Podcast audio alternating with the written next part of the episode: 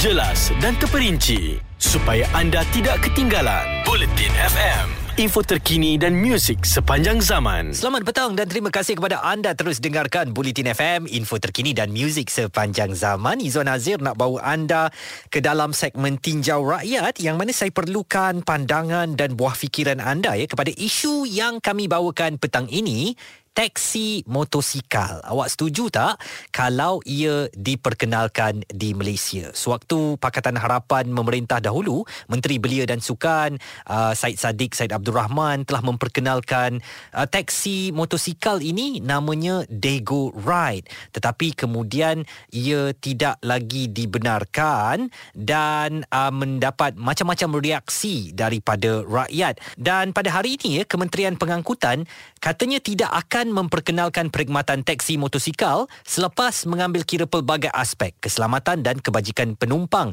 Timbalan menterinya, Datuk Henry Sum Agung berkata, ini disebabkan kadar yang sangat tinggi bagi nahas jalan raya termasuk kematian atau kecederaan membabitkan penunggang dan pembonceng motosikal. Dan isu melibatkan pematuhan kepada undang-undang serta peraturan jalan juga menjadi satu perkara yang perlu diberi perhatian yang serius dalam kalangan pengguna motosikal uh, sedia ada. Jawapan timbalan menteri itu menurut Said Sadiq uh, Said Abdul Rahman ahli parlimen Muar ya sebagai agak malas dan tidak telus. Said Sadiq berkata demikian kerana tidak berpuas hati selepas uh, Datuk Henry Sum berkata kerajaan memutuskan untuk menangguhkan pelaksanaan perkhidmatan e-hailing taksi motosikal dan katanya alasan tersebut nyata tidak menggembirakan hatinya. Apa pandangan anda ya? Okey, pandangan saya tak payahlah kita tengok saja abang-abang rider yang bawa uh, perkhidmatan makanan sekarang ya. Dekat traffic light pun mereka tak berhenti menderu-deru mereka laju kalau tak ada kenderaan. Bayangkan kalau ada e-hailing motosikal ini dan sikap itu dikekalkan betapa bahayanya penunggang dan pembonceng e-hailing berkenaan. Jadi saya rasa di Malaysia belum sampai waktunya ataupun tak perlulah diadakan taksi motor ini. Mungkin di bandar-bandar raya lain lain yang penduduknya lebih ramai seperti di Jakarta, di Bangkok itu boleh lah ya. Tapi imej Kuala Lumpur pun saya fikir tak sesuai lah dengan taksi e-hailing ini.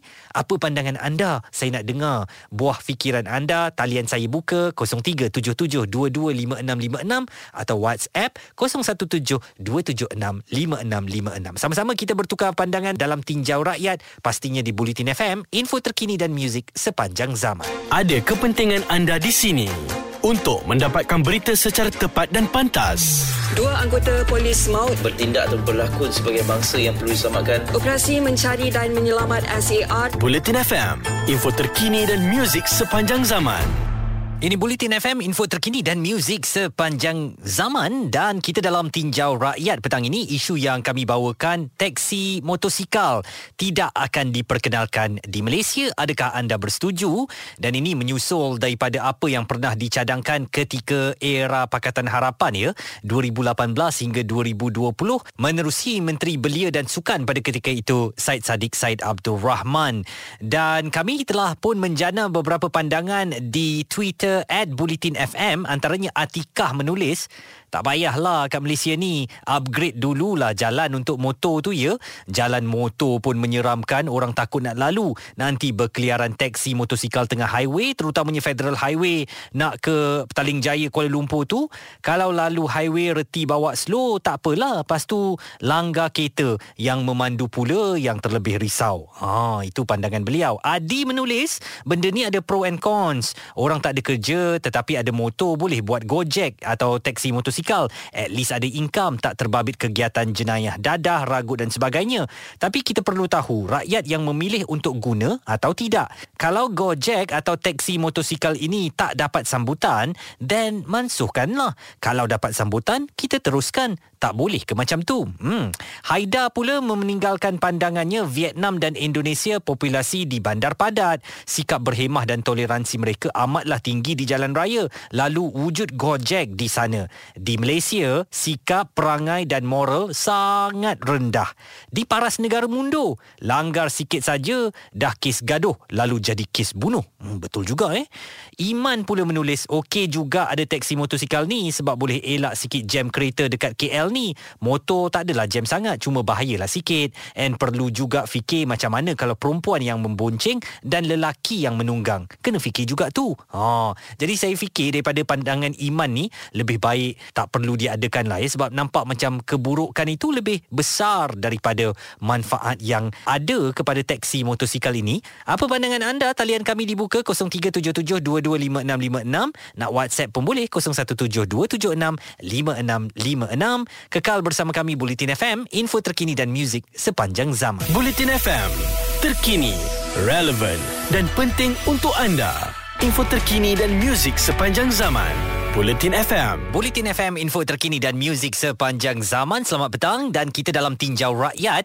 Persoalan yang saya bawakan pada petang ini, teksi motosikal wajar atau tidak diperkenalkan di Malaysia. Menurut uh, Timbalan Menteri Pengangkutan ya, ia tidak akan diperkenalkan. Jadi adakah anda bersetuju? Kami telah mendapatkan beberapa respon di media sosial. Antaranya akhbar yang menulis di Twitter at Bulletin FM. Saya rasa lebih baik kerajaan mantapkan lagi lagi kemudahan pengangkutan awam yang sedia ada. MRT dah ada, LRT pun dah sampai, LRT 3. Galakkan rakyat untuk lebih kerap gunakan pengangkutan awam. Khidmat e-hailing pun dah ada sekarang ni. Lagi satu, kalau kemudahan awam tak dijaga, sampai bila pun rakyat takut untuk memilih untuk tidak menggunakan pengangkutan awam. Terima kasih Akbar meninggalkan mesej anda di sana. Jamal juga menulis, naik teksi motosikal boleh ciluk-ciluk. Setakat jam tu bolehlah jimat sikit masa. Nak naik teksi kereta bau hapak pula jenis yang tak reti jaga. Amboi, tak semua teksi macam tu Jamal ya. Syah menulis, kenapa mesti semua nak bantah? Benda ni belum cuba lagi. Takkanlah semua pilih nak naik teksi motosikal. Tak masuk akal. Maybe perkhidmatan teksi motosikal ni boleh... Uh, Maybe perkhidmatan teksi motosikal ini dibolehkan dekat sesetengah negeri sahaja atau di kawasan luar bandar. Kami juga mengadakan tinjauan pendapat di Bulletin FM. Uh, Twitter, wajarkah teksi motosikal diperkenalkan di Malaysia? Uh, 58% menolak cadangan itu, tidak wajar, 42% memilih wajar. Dan mengapa teksi motosikal tidak wajar diperkenalkan di Malaysia? 57% uh, yang memilih agak prihatin dengan keselamatan penunggang serta pembonceng.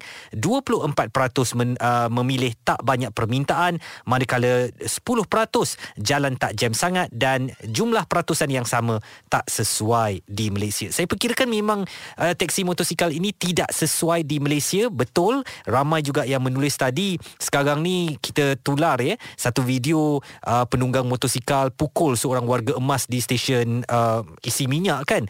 Nampaknya tahap mentaliti kita belum sampai lagi ke suatu kedudukan yang baik. Saya juga agak kecewa dengan kadang-kadang penunggang motosikal ni uh, perkhidmatan rider ini tengok di traffic light mereka main langgar saja traffic light merah kan? Asalkan tak ada kenderaan. Jadi bagaimana agaknya kita nak mewujudkan teksi motosikal kalau tahap pemikiran kita masih lagi belum menyokong ke arah itu? Jadi eloklah kita gunakan e-hailing ataupun perkhidmatan pengangkutan awam sahaja yang disediakan oleh kerajaan. Lagi satu image lah. saya pada saya image tu agak penting juga. Image Kuala Lumpur sebagai sebuah bandar yang moden canggih agak elit ya.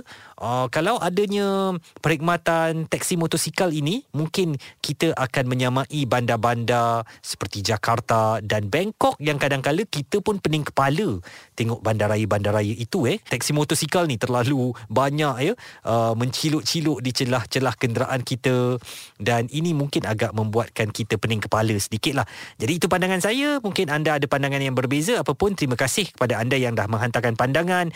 Uh, menerusi respon at Bulletin FM di Twitter dan juga mengambil uh, bahagian dalam tinjauan pandangan kami. Dan sekejap lagi dalam jam akan datang saya mulakan dahulu dengan perkembangan sukan dalam tarung sarung. Kekal bersama kami Bulletin FM, info terkini dan muzik sepanjang zaman. Kebebasan penuh untuk anda mendapatkan sumber yang tepat dan cepat. Bulletin FM memberi info terkini dan muzik sepanjang zaman.